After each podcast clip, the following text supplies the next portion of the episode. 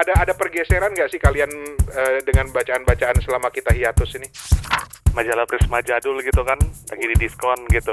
Waduh, Ya udah. Bo, bacaannya, Bu. Berat amat, Fon. Gue tetap sendoku dong. Tetap beli banyak buku, tapi gak dibaca. Nah itu dia penyakit gue. Eh, itu gue, lu. Ya, ya, ya maksudnya nular ke gue gitu. Lu pertama kali tahu Pak Bondan dari mana? Gue pertama kali tahu Pak Bondan ya dari kiat ini, karena bokap gue dulu beli buku ini. Kalau lu kan Ini dari acara makan-makan itu kan Jalan Sutra wisata kuliner. gitu. Sementara gue, gue taunya Pak Bondan itu salah seorang jurnalis investigatif yang keren.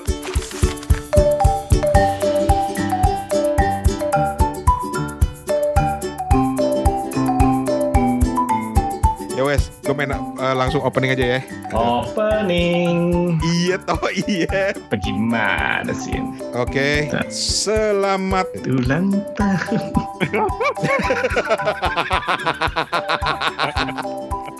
Udah direkam belum? Iya.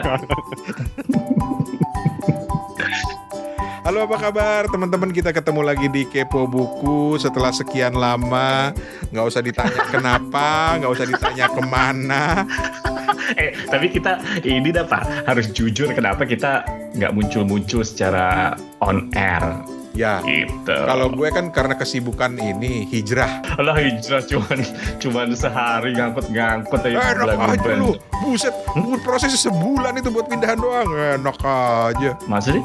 iya apalagi di tengah covid kan lu harus karantina lagi barang-barang Hmm. lagi barang-barang gue baru datang dua minggu lalu dari Bangkok Eh, lagi lu barang-barang banyak banget sih. Lu, lu itu ya, lu, lu apa Banyak. namanya pakai itu ya? Kontainer lu ya? iya kontainer kontainer Iya pakai kontainer.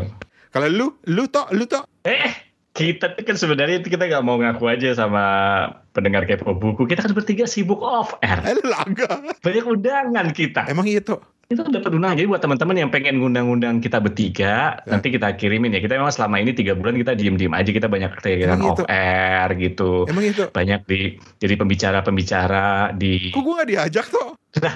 Lu bukannya off air juga, bukan? Enggak ya? Terus Steven juga, gitu kan banyak off airnya. Kalau ditanya Toto emang kayak gitu tuh. Susah membedakan yang bener apa enggaknya. Jadi buat teman-teman yang yang pengen undang kita untuk acara-acara fair silahkan dilihat di link di bawah ini. Alah, Jangan telat karena Senin harga naik. Steven. Yup. Ke mana aja, Ven? Iya di di rumah aja. Tapi Eh. kalau misalnya teman-teman nungguin kita banget ya, Hmm. ya harus ada yang didorong gitu ya, biar tiap hari, bukan tiap hari, tiap minggu keluar. Baru kata mobil Iya. dorong. Steven tuh di antara kita tuh paling siap gitu loh. Cuma masalahnya kepo buku itu kan all for one and one for all gitu. Kalau orang mau mau orang kalau malas satu, malas semua gitu. Heeh. Nah, tapi kalau rajin satu belum tentu yang lain rajin kita aja. Tapi kalau ditanya, Tok, eh, Tok gimana Tok? Wah gila nih, gue lagi lagi gila nih sibuknya. Pasti Steven yang pertama nyeletuk. Ya udah ntar do- ntar aja deh, tunggu Mas Toto aja. Nunggu Mas Toto. Gue suruh jalan dulu aja gak mau. Mana sih? Tapi oke lah, kita akan mencoba berusaha lagi untuk hadir secara rutin. Entah bagaimana caranya, nanti kita akan cari caranya. Karena memang eh, kesibukan lagi agak-agak gila-gilaan belakangan hari ini, tapi tidak mengurangi Eh, hobi kita membaca. Seperti di episode ini, kita akan kembali mengajak teman-teman untuk membaca buku berdasarkan rekomendasi dari kita masing-masing. Cie yang baca buku, Cie. Cie yang baca buku. Emang lu pada baca buku emang? Emang lu pada baca buku? Hah? Hah? Ya gue hiburan gue satu-satunya baca buku toh. Oh, masa sih? Ya maksudnya kalau mau malam tuh gue biasanya dulu kan nonton Netflix gitu, tapi kan udah nggak udah nggak mena udah nggak tertarik gitu loh. Iya, lama-lama bosen juga ya Bosen. gitu. Tapi bukannya lu ada mainan baru lagi ngutang-ngatik Spotify? Oh iya, lagi bikin podcast baru. Cie. Nanti gue tagihin lu pada lo ikut jadi jadi host di situ, ikut ngisi. Jadi ntar lama-lama orang bingung. Ini sebenarnya kita tuh host yang mana gitu ya. Tapi tenang, kalau tenang nanti nanti nanti kita bakal beda. Kalau nge-host kepo buku itu cara style kita beda, Heeh. nge-host eh, podcast yang lain style kita beda gitu. Yoi, gitu. Tapi ya seneng lah bisa kumpul lagi dan mohon maaf kepada teman-teman yang udah rajin ngejapri. Ngapain mohon maaf? Emangnya kita salah apa? gue sih mah, gue sih merasa nggak enak bersalah gitu loh. Oh, merasa gak enak. Gue, gue sih enak-enak aja. Gak rekaman tuh enak loh teman-teman. Kita tuh dulu, ah, bener ya, tahun kemarin. Tapi- kita mau jujur aja. Tahun kemarin itu kita kan aktif banget. Sampai Eh. kita bilang gimana sih podcast podcast itu, gitu kan? Pada suka eh, timbul, tenggelam, pada suka nggak ini, pada suka nggak muncul, gitu Eh, kan? eh. Tuh, kayak dong kepo buku menghasilkan lebih dari 40, hampir 50 episode berarti hampir setiap minggu kita ada. Nah, nah kita juga mau ngerasain rasanya nggak aktif tuh gimana gitu. Lu paling jago deh bener deh ngeles lu beneran deh. Se- sebagai perjalanan itu kita harus lengkap gitu kan. Kita Iya tadi kalau besok-besok kita gimana eh, eh, eh, untuk supaya kepo buku itu eh supaya sebuah podcast itu misalnya aktif gitu. Ya kita mah aktif mulu. Jadi kita nggak tahu rasanya nggak aktifnya. Dan besok-besok kita bisa berbagi pengalaman rasanya aktif dan tidak aktif kan gitu. Ya nggak sih? Itulah ilmunya Toto. Semakin banyak dia bicara, orang semakin banyak lama-lama mikirnya gini, aneh, ah nggak mungkin, ah nggak. Tapi lama-lama, iya sih. Iya juga sih, benar juga sih, benar juga sih. Yang penting itu orang-orang harus convincing aja gitu. Dulu gue punya punya pengalaman teman gue tuh, gue gue pernah gue agak-agak gue tipu. Hmm. Jadi di klub kuliah tuh ada orang yang menurut gue sih nggak mirip, tapi dalam bayangan gue dia mirip. Eh orang itu mirip Rano Karno, gue bilang gitu kan Hmm. waktu itu. Masa sih kata dia, iya bener, gue bilang gitu. Coba orang di masih saudaraan, masih masa sih kata teman, lu lihat deh kumisnya lah itu. Lama-lama teman gue bilang, iya mirip ya. bener ya, gue baru sadar lu, dia bener tok saudaranya Rano Karno. Agak sih gue ngarang aja, sial kata dia gitu. Kacau loh.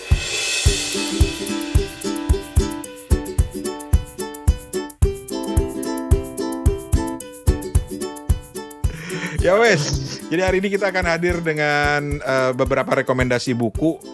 Tapi Kepo Buku tetap hadir dengan prinsip kita ngobrolin buku itu nggak mau bikin kening berkerut, nggak mau serius-serius amat lah, nyantai-nyantai aja gitu. Seperti buku yang direkomendasikan oleh Steven berikut ini, langsung gue tembak. langsung, langsung, uh, Stephen langsung mati berdiri. Eh tapi nanya, Ven, Ven, gue gue tuh kangen banget sama lu, Ven. Gimana sih, Ven, kegiatan lu belakangan ini di Ambon ngapain aja? Masih bisnis buku? Eh, masih ya sama juga kita eh, udah hiatus beberapa waktu nih kangen juga nih rekaman nih. Cuma ya sambil nunggu rekaman ya tetap eh, aktivitas kayak biasa baca terus eh, upload jualan di IG gitu aja Bang Mas Toto. Tapi bisnis lancar ya? Ada, udah ada peningkatan-peningkatan gitu? Ya ada beberapa eh, pembeli yang selalu kembali gitu. Ada yang cakep nggak? Ada yang cakep nggak? Belum belum. lu, lu, lu, lu sama customer sendiri lu. Aduh iya ya nggak boleh gitu ya. Jangan gitu. Kalau gue bilang ada yang cakep nggak? Oh banyak bang. Banyak. Dijamin besok pada datang balik ke toko lu, Ven. Iya. Oh gitu ya. Iya. Waduh, nih lu harus belajar dari pakar marketing. Tok, ajarin Tok. Dah. Kenapa gue? Oke.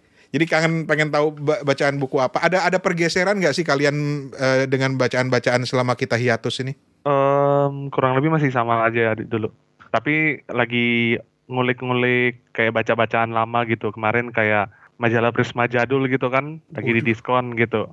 Waduh, Ya Prisma udah. bacaannya, Bu. Berat amat, Vel. Karena apa ya? Karena ada lihat penulis kan yang eh, kerjaannya tuh ngarsip-ngarsip terus Hmm.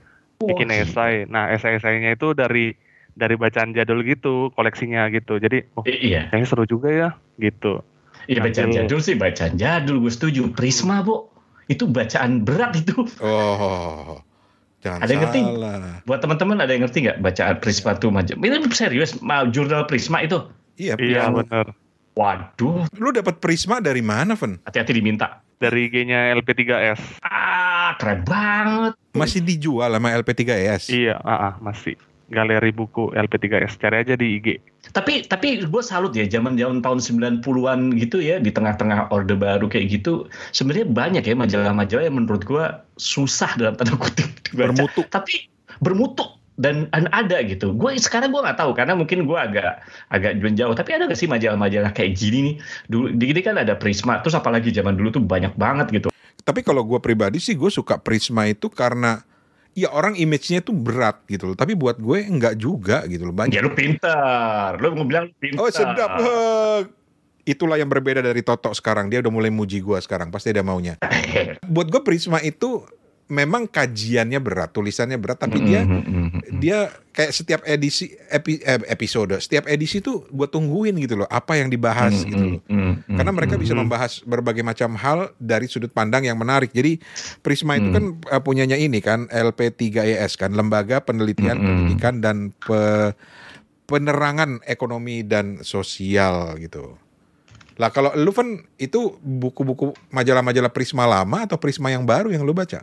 Eh, ini yang di dikasih harga miring ini eh, jadul dari tahun 91, 92, Memangnya Prisma masih terbit sampai sekarang? masih masih masih ada. Masih. Terakhir banget ada ah, ah, tentang pergolakan ekonomi digital. Wah, kalau dulu kan Prisma itu sejajar gitu tempatnya kayak di tempat majalah. Iya. Berarti orang kan beli ya. Maksud Hmm. Gue, kalau sekarang kan gue terakhir gue cari di Gramedia misalnya nggak ada gitu majalah-majalah yang agak berat gitu. Makanya gua kaget. Makanya gua kaget banget ini. Keren banget. Ini kalau gue lihat re- referensinya Prisma itu keluar tahun 71. Oh iya iya iya. 71 Toto tuh udah SMA kalau nggak salah gitu kan ya. Terus Enak aja. Enak aja. Aja udah bikin skripsi gua. udah skripsi. Udah skripsi. Terus dah. 2009 tuh baru hidup lagi gitu loh. Wah, oke. Mm, mm. Nyari Prisma lagi. Jadi gitu ya, lu lebih banyak baca-baca eh, eh, jurnal sekarang ya? Ah, jurnal iya, tapi baca buku juga iya. Nah, Oke. Kalau lu toh ada yang berubah nggak toh dari pola lu toh baca buku? Gue sih kagak ada ya, tapi berusaha ba- baca misalnya eh, apa namanya cergam, Serius lo? serius. Tapi gue baca yang award winner award winner aja, jadi gue nggak mau yang ecek-ecek, yang agak susah. Songong bener Gitu. dia. Tapi sampai sekarang gue belum selesai, jadi gue belum bisa. Nanti nanti ini aja eh, apa namanya eh, surprise, ya surprise. Gila, Gitu. banget. Terus belakangan gue, eh eh, gue ada yang nggak berubah dari gue. Apa tuh? Gue tetap sundoku dong, tetap beli banyak buku, tapi gak dibaca. Nah itu dia penyakit gue. Eh, itu gue, lu. eh, Ya, ya, itu ya maksudnya gue. nular ke gue gitu loh. Eh, kagak, lu harus cari yang lain enak Oh, aja. iya. Stephen, Stephen jurnal nih, jurnal Ah, tadi. ah. Gue sundoku sama ada pergeseran ke cerita bergambar. Lu yang beda lu, jangan ikut-ikutan Ya lu. Iri, irisannya sih sun- di Sundoku. Karena gue gini, kita, ber- kita bertiga sebenarnya pada dasarnya sundoku, sih ya. Pada dasar Sundoku. Sejak balik ke Indonesia dari bulan Mei, kok kenapa rak buku gue nambah lagi gitu. Nah, nambah lagi, oh nambah lagi ya. Oke. oke. Karena akses ke buku jadi gampang kan. Hmm, bahasa Indonesia gitu maksudnya ya. Iya. Tadinya kan di di Thailand Hmm. susah gue. Hmm, hmm, hmm, betul betul. Dan udah dua tahun terakhir pandemi itu kan mau ke Kinokuniya aja berat gitu. Apa apa bukan berat Mm-mm. tapi susah gitu karena ditutup mau segala macam. Begitu di sini buka Tokopedia, buka Shopee, ada buku betul betul betul betul. betul. langsung gue beli. Ya itu satu, itu irisannya. Tapi juga gue sekarang lagi banyak eh, baca buku-buku ini sih. Aduh diketawain sama Toto nih. Religius. Iya, serius. Oh. Gue baru namatin bukunya Haidar Bagir eh, eh, yang tentang apa? Filsafat Islam bukan? Bukan, wah, wah, wah, wish, berat, enggak. Kagak, kagak, kagak. Fil- Filsafat Islamnya Heidelberg itu nggak berat lagi. Enteng banget orang bukunya tipis. Gue sempat baca, apa gue baru nyelesain buat apa sholat Haidar Bagir, gitu. Itu bagus banget. Terus gue dapat buku dari dari Stephen Trocoh itu juga bagus banget. Gue suka banget tuh. Bagus ya, bagus ya. Bagus, gue suka banget Trocoh Mas eh, Mas Budi Warsito. Thank you banget ya, Van. Iya. Terus eh, buku anak. Buku anak. Nah, Maksudnya ntar gue ceritain apa yang istimewanya. balita, balita. Balita. Balita. Balita mah kagak ada bukunya. Masa balita nggak ada bukunya? Orang gue juga beliin buat keponakan gue lu ngaco. Ada ya? Balita ada bukunya ya? Ada bapak. Oh yang bu yang halamannya tebel-tebel ya. Oh, oh. Ya zaman gue balita dulu masih ngorek-ngorek tanah pak mainannya pak. galasin ya. Main galasin.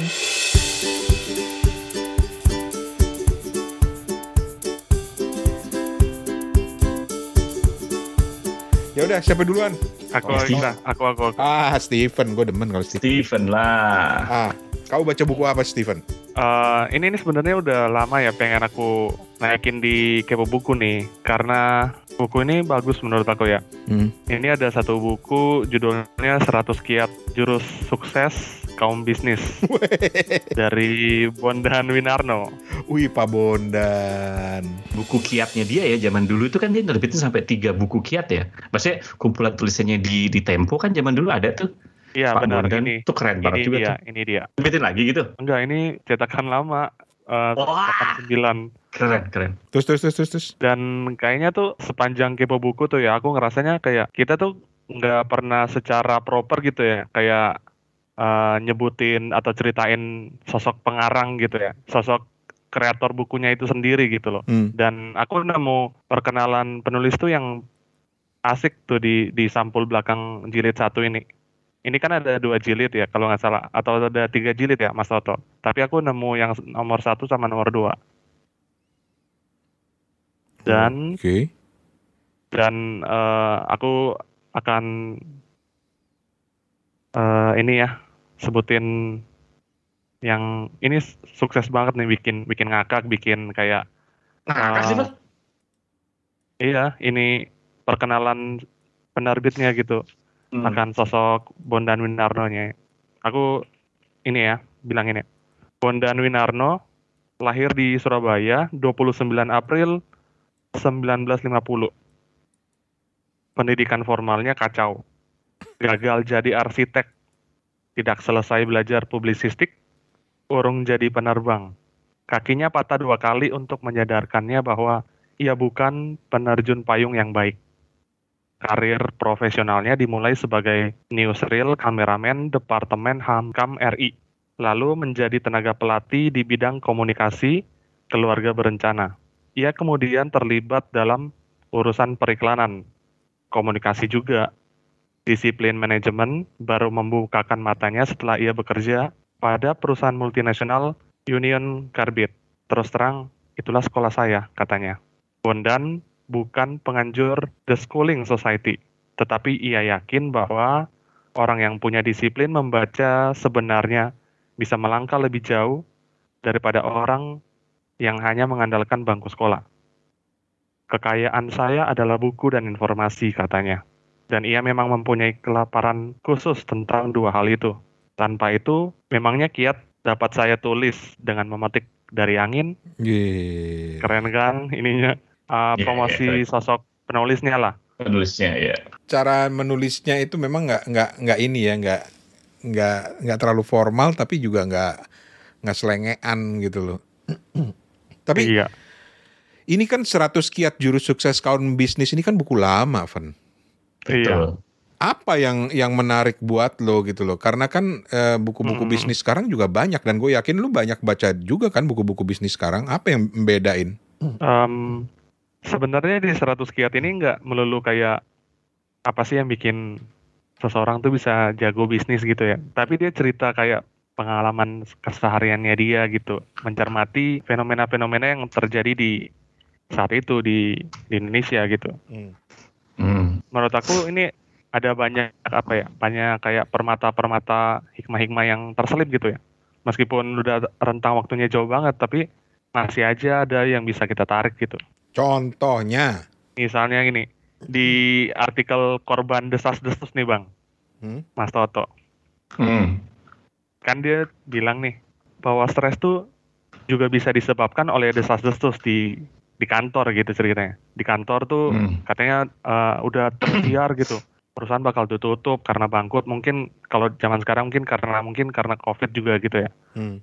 akibat desas-desus itu seluruh karyawan di perusahaan menderita stres oh menurut aku Hmm. pas baca ini kan oh kayak gitu ya soalnya kan aku nggak ngerti juga nih kayak dinamika kantor swasta gitu ya dan Hmm. banyak narasi yang meskipun kita nggak bisnis bisnis banget tapi kita udah udah bisa masuk gitu ke alam pemikirannya Pak Bondan gitu nah dia bilang gini seorang atasan harus pula dapat mengenali sumber desas-desus di lingkungannya suasana kantor dan hubungan antar karyawan pun perlu dipupuk sedemikian rupa agar desas-desus langsung mati sebelum berkembang gitu.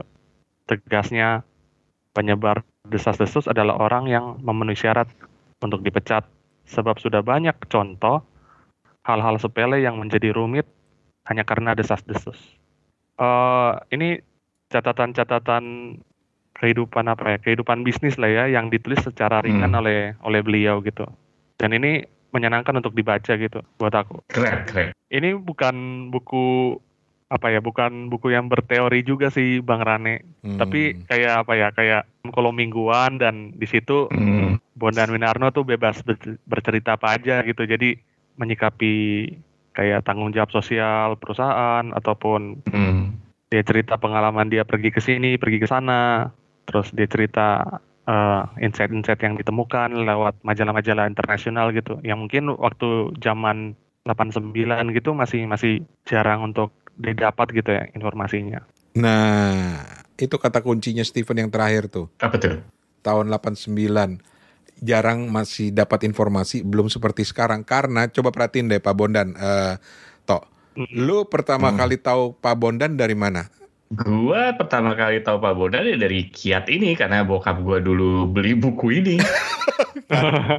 Kalau lu kan, Ini dari acara makan-makan itu kan Jalan Sutra wisata kuliner. gitu. Sementara gue, gue taunya Pak Bondan itu salah seorang jurnalis investigatif yang keren, yang bukunya yang buat gue itu keren banget, yaitu yang ketika dia membongkar eh, kasus Bre Brex, BX betul betul. ah, gitu kan? Tapi ju- tapi justru gue tahu dia sebelumnya karena dari pada sebelum dia nulis Beli X itu dia udah nulis kiat kan sebenarnya di Nah. di, di Tempo, benar kan? Betul. Nah, yang menarik itu wartawan-wartawan zaman dulu itu dia Hmm. bisa nulis apa apa aja gitu loh, dan bagus. Hmm. Kalau lu lihat koleksi bibliografinya Pak Bondan ya yang gue baca di di eh, Wikipedia nih, dia pernah nulis sejarah soal Kartini, tentang lingkungan hidup pernah. Dia punya buku kumpulan cerpen, 100 kiat jurus sukses kaum bisnis yang sebetulnya itu kan kolom-kolomnya dia ya, Ven ya, Betul. gitu. Terus ada buku tentang PT Pembangunan Jaya, ada kiat menjadi konglomerat juga ini pengalaman dari grup Jaya. Terus Hmm. dia Brex tahun 97 tuh dia nulis buku tentang itu. Terus Hmm. juga terakhir-terakhir menjelang eh, dia beliau meninggal itu nulis tentang banyak tentang makanan gitu. Hmm. Jadi segala macam bisa gitu loh wartawan-wartawan zaman Betul dulu itu. betul. Apa yang dia tulis gitu ya? Dan bukan sekedar asal tulis Hmm. tapi benar-benar bermutu Dalam. dalam gitu karena mereka menguasai eh, apa ya eh, prinsip dasar menulis itu yang keren sih yang Hmm. Hmm. ketika sekarang informasi itu sudah banyak sudah berlimpah kan sebetulnya logikanya harusnya lebih gampang kan nulis kan? Hmm, hmm, gitu. Tapi yang terjadi banyak penulis-penulis ini ini pengala- pengamatan gue ya, pengamatan sok tahu gue apa istilah gue? In my sok tahu opinion lah. Banyak penulis-penulis sekarang yang justru apa ya lebih banyak main copy paste gitu loh. Mereka tidak punya kemauan untuk untuk menulis ulang cerita itu gitu Hmm. akibatnya ya boring gitu-gitu aja gitu Betul betul. Risetnya nggak dalam. nah risetnya nggak dalam Bondan itu kan punya punya kemampuan atau wartawan zaman dulu ya maksudnya Eh, banyak banyak yang investigasi itu memang dalam gitu Oh, researchnya nggak cuman nggak cuman wawancaranya doang tapi juga literatur eh, research literaturnya keren gitu kan maksud gua dia benar-benar baca banyak baca nggak sekedar ini ya jadi ya memang gitu sih orang orang jago tulisannya itu biasanya karena dia juga banyak baca sih gua rasa dan mungkin kekurangannya adalah mungkin orang nggak dalam dalam menuliskan karena mungkin juga referensinya kurang gitu. Hmm. Padahal beliau hidup di zaman yang Di zaman yang Aksesnya literatur susah. susah gitu, perpustakaan susah nyari ini. Kalau sekarang kan sebenarnya gampang kalau lu mau dalam nyari ya gitu. gue gak, gak kenapa sih Ven lu tiba-tiba tertarik baca bukunya Pak Bondan apa gara-gara lu Iya. dia di ini di eh, cerita makanan terus tiba-tiba lu kaget kok ada buku bisnis atau gimana? Eh, ini sebenarnya kayak semacam upaya mengingat beliau gitu ya, upaya eh, Hmm, mencari hmm, hmm, mencari apa ya, mencari karya-karya beliau lainnya gitu yang mungkin hmm, hmm, hmm. eh, nggak pernah aku tahu gitu sebelumnya ya. Oh, Eh, di tahun ini kan ada peringatan eh, beliau juga kan dan di situ malah menjadi titik kayak aku untuk mencari karya beliau gitu selain yang kayak tadi eh, Bang Rane bilang kayak Brex gitu. Iya. Hmm. Mungkin kalau generasi yang sekarang atau kemarin-kemarin 2000 kenal Pak Bondan ini gara-gara maknyusnya. Padahal beliau itu iya bener gak sih?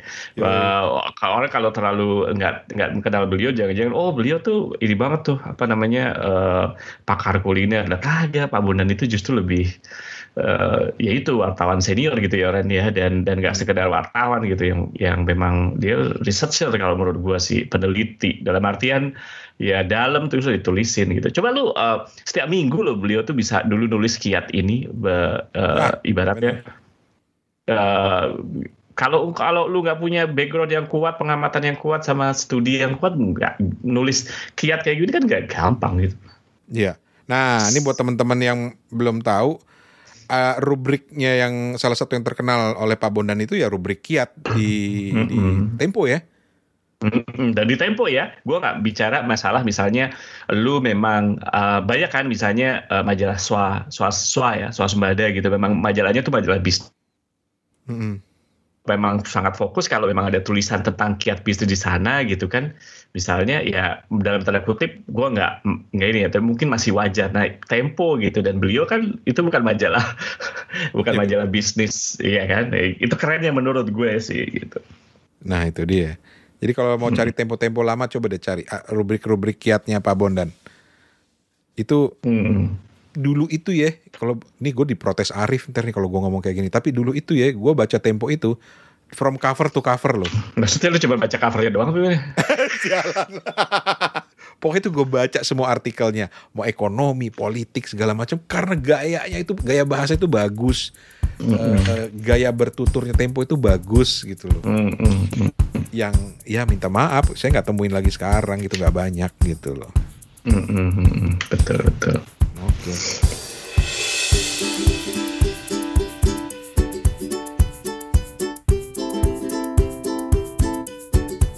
Keren.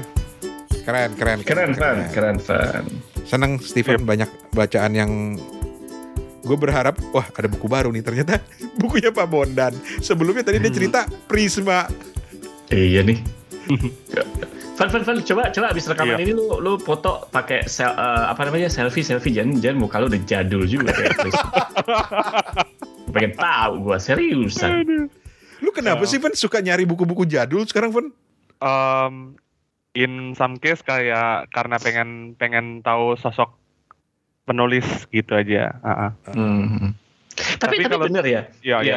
Ta- Tapi kalau menurut gue bener loh, Kak, Kak- Pak- eh, sorry Fer, gue potong dulu. Em, eh, pertanyaan Rani gitu. Kalau gue, kalau gue misalnya gitu, Ran lu ngapain sih tiba-tiba eh, pengen baca majalah lama? Karena menurut gue, kalau gue pengen baca Prisma ya karena mungkin gue pernah mengenal majalah itu kan gitu ya Ran ya. Hmm. Eh, jadi jadi gue pengen dalam tanda kutip agak bernostalgia. Seperti misalnya gue pengen eh, baca majalah apa tuh majalah sastra yang yang udah udah Horizon. masih ada nggak sih Horizon gitu. Karena dulu zaman gue SMP gue eh, eh, apa namanya baca cerpennya A. Nafis di situ yang buat buat zaman SMP gue udah disuruh gila gak tuh bacaan berat gitu kan. Eh, tapi gue bingung gitu. Steven kan generasi yang agak, agak kekinian gitu ya. Tiba-tiba lihat Prisma gitu. Mungkin sama kayak gue tiba-tiba ngulik majalah tahun 60-an yang gue sama sekali dulu belum pernah ada gitu kan. Atau atau Toto tiba-tiba bongkar-bongkar majalah Mangle gitu. Manggil itu apa? Lu gak tahu majalah Mangle? Manggil apa sih? Coba Google. Coba Mangle. Google. Mangle. Majalah kebudayaan. Woi, Mangle. anak yang lahirnya udah lewat dari zaman lu aja tahu, toh. Oh, majalah Sunda. Wih, keren banget nih. Keren kan? Dalam Keren bahasa nih. Sunda loh. Keren nih. Iya, tapi itu itu, itu itu itu yang menurut gua ya di zaman segitu yang kok bisa ya kayak gini tuh bisa. Zaman-zaman sekarang justru gua nggak tahu apakah gua yang yang udah nggak update lagi gitu kan. Zaman dulu itu kan eh, kalau boleh dibilang daya beli lebih rendah nggak sih dari sekarang bener nggak sih? Eh, Kalau boleh dibilang ya, kalau boleh dibilang gitu. Eh, tapi majalah-majalah kayak gini tuh bisa ada gitu dan gak cuma ini kan majalah Betul. majalah daerah yang dari Jawa juga banyak kan gitu. Maksud gue kok bisa sekarang kok malah kayaknya banyak majalah yang mati terlepas dari era digital kayak gitu gitu tapi seharusnya kan kalau misalnya ada ya seharusnya ada dong gitu kan Eh, majalah eh, dalam ini dalam bentuk digital tapi bahasa Sunda misalnya kayak gitu apa mungkin gue yang nggak ngerti ya mungkin Nah, gue malah jadi penasaran ke Steven. Lu na- nanya Hmm. lu, Van. Lu kan Mm-mm. jadi banyak baca buku Prisma Mm-mm. dan Prisma lama pula yang lu baca gitu kan ya. Bukan Prisma Iya. yang baru atau misalnya eh, bukunya Pak Bondan gitu. Lu nemuin gak sih ada ada yang menarik dari sisi gaya tulisannya? Kalau dari kalau untuk majalah Prisma lama tuh eh, baru datang ya Bang Rane, Mas Toto. Hmm. Jadi aku Hmm. baru baru lihat eh, sampulnya, aku baru pegang majalahnya, pegang lembaran kertasnya yang udah menguning, udah. Mm-mm. Tapi untungnya masih masih masih tetap kaku, masih tetap enak untuk di dibuka-buka gitu, Mm-mm. nggak layu gitu kertasnya ya. Hmm. Masih ini. Cuma ya eh kalanya di udah udah kertasnya udah kuning gitu. Sampulnya juga sampulnya bagus, looks gitu. Kalau untuk masalah bahasanya, aku kira dari satu satu artikel yang aku lihat itu ya, sebenarnya nggak jauh beda dengan penggunaan bahasa sehari-hari sekarang ya. hmm. Itu menurut aku ya, itu menurut aku. Karena apa ya? Karena mungkin itulah eh, indahnya bahasa Indonesia gitu ya. Karena apa pun Hmm. yang diceritakan, apa pun yang dikarang dari zaman 10 tahun lalu mungkin atau 20 tahun lalu masih tetap kayak renyah untuk dinikmati gitu. Tapi Hmm. gaya Meskipun gaya untuk- gaya gaya tulisannya menurut lu ada yang berbeda nggak dengan sekarang? Atau jangan-jangan gua hanya seorang grumpy old man yang selalu bangga Hmm. dengan eranya, padahal nggak ada bedanya gitu loh. Oh gitu. Em, so far belum belum belum, Belum ya, belum sempat nemuin mengamati. cuma Hmm. cuma untuk untuk untuk kasusnya bang Rane untuk Pak Bondan eh untuk Pak Bondan tuh nulisnya nulisnya tuh luas banget luas Hmm, kan? Iya, betul, Ya betul. kan? iya Iya. Eh, coba nanti dipelajari prismanya ya, baru kasih tahu gue ya. Atau lu Iya. cari tempo-tempo lama lo baca. Karena dulu majalah apa pun, ya mungkin juga karena gue tinggal di daerah transmigrasi, jadi nggak pernah punya banyak akses. Jadi kalau ada majalah datang, gue bacain semua gitu loh, cover to cover Hmm. gitu. itu karena menurut gue tuh cerita bercerita gitu loh.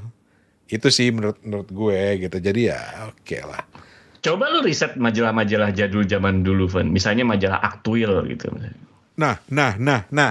Nah, lu waduh, lu mancing lagi kalau ngomong aktuil. Ada nggak koleksinya lengkap ya? Gua rasa ada dan ada grup Facebook Aktuil loh. Ah seriusan loh ada. Ada, ada.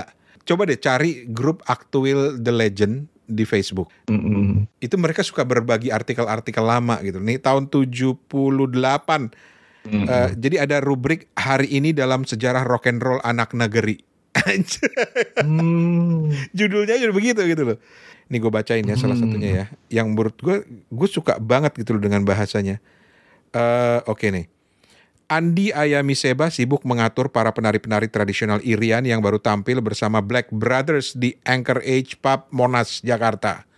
Sorry, harus menunggu. Aku menyuruh mereka untuk segera bersiap-siap karena bakal mengikuti tour show BB ke Belanda, kata Andi. BB mendapat undangan dari kerabatnya yang telah lama bermukim di Belanda. Rencananya kami berada di sana selama dua bulan. Kita show keliling Belanda dan kalau memungkinkan, BB show di Jerman harus ke Inggris sekalian mumpung lagi di Eropa.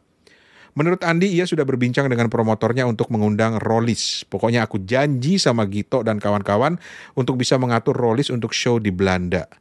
Gito yang kebetulan hadir menyaksikan pertunjukan BB di sore hari itu cuma tersenyum. Awas lo, gua tagih nanti janjinya. Tapi mengapa nggak bawa SAS kalian? Kalian kan baru show bareng. Andi tertawa, hahaha. Kalau model SAS di Belanda banyak sekali dan bagus-bagus. Lo kebayang nggak sih orang nulis kayak begitu? Betul, betul, betul. Kayak cerita gitu loh. Itu keren Mhm. banget gitu loh. Jadi gue bukan sekedar pembenaran bahwa gue sekarang jadi berubah jadi grumpy old man ya. Hmm. Tapi gue memberikan fakta. Tapi memang ya begitu ya zaman dulu ya keren banget ya gitu. Gitu. Jadi ya kau sudah berada di jalan yang benar, Ven, dengan mencari Prisma, buku-bukunya Pak Bondan. Nanti cari Aktuil ya, Ven ya. Cari Matra, Jakarta-Jakarta. Matra, Jakarta, Jakarta, apalagi ya dulu itu yang yang dulu tuh waktu zaman RCTI awal-awal tuh juga ada em, review film-film luar negeri, tapi itu juga ada majalahnya dulu majalah apa lupa gue namanya, majalah tentang TV gitu. Monitor. Itu juga menurut gue Bukan, Bu, itu mah tabloid, itu mah monitor mah punyanya Arswendo kan zaman dulu kan. Hmm. Eh Gramedia itu yang ah, siapa sih yang dulu tuh eh suaminya Nurul Arifin dulu siapa namanya? Oh, kok lupa ya? Ya sudah itulah. Itu kan juga wartawan. Ya. Mayong. Mayong Suryo Laksono. Ya. Itu juga jurnalis keren. Eh, dulu Mayong itu kan punya acara TV yang mengulas film-film luar negeri gitu kan di RCTI kan. Sinema Sinema ah, oh, lupa gua. Sinema Sinema. Dulu kan juga ada majalah yang berhubungan dengan itu. Dan keren-keren juga menurut gua. Tapi sebentar bang, Eh, ya aku mau bilang kayak in my defense gitu ya. Mas Toto bisa coba lihat reportase-reportase online gitu ya di Tirto ID gitu. Hmm, Mungkin gitu ya. ada beberapa eh, apa ya, beberapa tulisan dari seperti Mawal Kresna gitu yang yang mungkin eh, cara Hmm. penyampaian reportasenya tuh juga eh, cukup baik, hidup gitu. Hmm, hmm. Dan kalau misalnya Bang Rane bilang ketika masa-masa itu para penulis bisa mengeluarkan the best out dari skill menulisnya mereka dan dibandingin sama sekarang gitu ya. Mungkin zaman dulu tuh span of time-nya kita tuh bakal kalau dibandingin sama sekarang tuh memang beda jauh nggak sih Bang Rane, Mas Toto dan kesempatan jurnalis untuk untuk ekstrak dan nulis sebagus mungkin tuh lebih dihargai di zaman Yes. kemarin daripada Hmm, zaman yes. sekarang gitu. Itu yang mungkin sih, kita kita eh, kehilangan banget gitu. Iya. Ke- Hmm. Kesempatan-kesempatan untuk jurnalisnya untuk eh, dikasih kesempatan yang bagus gitu. Untuk- Dalam artian untuk- nggak terlalu mepet deadline ataupun Iya. ada Hmm. kesempatan medianya gitu. Dalam betul, tanda betul. dalam tanda yang terakhir nih ya semoga ada media-media yang kalibernya mungkin bisa membuat Bang Rane wah ini keren lagi nih gitu kayak zaman gue. Hmm. Mudah-mudahan Tapi bener kok yang lu bilang tadi. Tirto itu bagus artikelnya, bener. Iya, iya. Itu Betul, itu betul. promising banget. Eh, beberapa artikel di Mojok itu gue juga suka karena gaya tulisannya itu menghibur sih. Hmm, hmm, Apa ya? Kita menikmati membacanya gitu loh, bukan sekedar membaca fakta-fakta fakta kering yang memang ciri khas jurnalistik sekarang. Karena apa? Karena lu dituntut cepet. Kecepatan, kecepatan. gitu kan. Hmm. Tapi gue gue yakin nih majalah-majalah lama kayak gini di di mahasiswa jurusan jurusan komunikasi ini pasti udah di udah di ini ya bedah sana sini ya. Enggak, Ya enggak? Enggak. Jadi bahan skripsi gitu enggak? enggak. Atau misalnya orang periklanan eh, per apa namanya perkembangan iklan dari tahun berapa tuh kan seharusnya gitu, bukannya gitu ya? Ya minta maaf ya. Nah sekarang saya baru mengaku grumpy old man. Anak-anak sekarang tuh males risetnya. Udah. Oh, oke. Karena apa? Target yang penting lulus. Dah. Iya sih. Betul. Jadi kalau ada di antara teman-teman yang dengerin ini dan merasa bahwa Bang Rani lu salah, gue punya bukti bahwa ada kok anak-anak mahasiswa yang sekarang yang tulisannya bagus, skripsinya bagus. Mm. Kita pengen tahu. Dan kenapa enggak? Sekali waktu kepo buku membahas skripsi loh. Oh iya, kenapa enggak ya? Iya kan? Skripsi kan buku, men. Ya, itu karya tulis lah yang penting Karya kan. tulis. Mm, mm, mm. Jadi kita pengen tahu ada nggak sih skripsi yang keren banget gitu loh, yang cuma yang ditulis bukan sekedar untuk target yang penting lulus dari ujian dosen. betul, betul, betul. Pengen banget kita lihat. Hmm. Kalau emang ada di antara lo yang merasa skripsi lo gue bikin mati-matian, serius banget, bukan cuma sekedar target lulus, kita mau lihat. Cerita ke kita, Hmm. kita mau review. Asik. Cakep. Oke. Ya udah, untuk episode ini terima kasih banyak Steven dan Tonto. Terima kasih. Sampai ketemu lagi.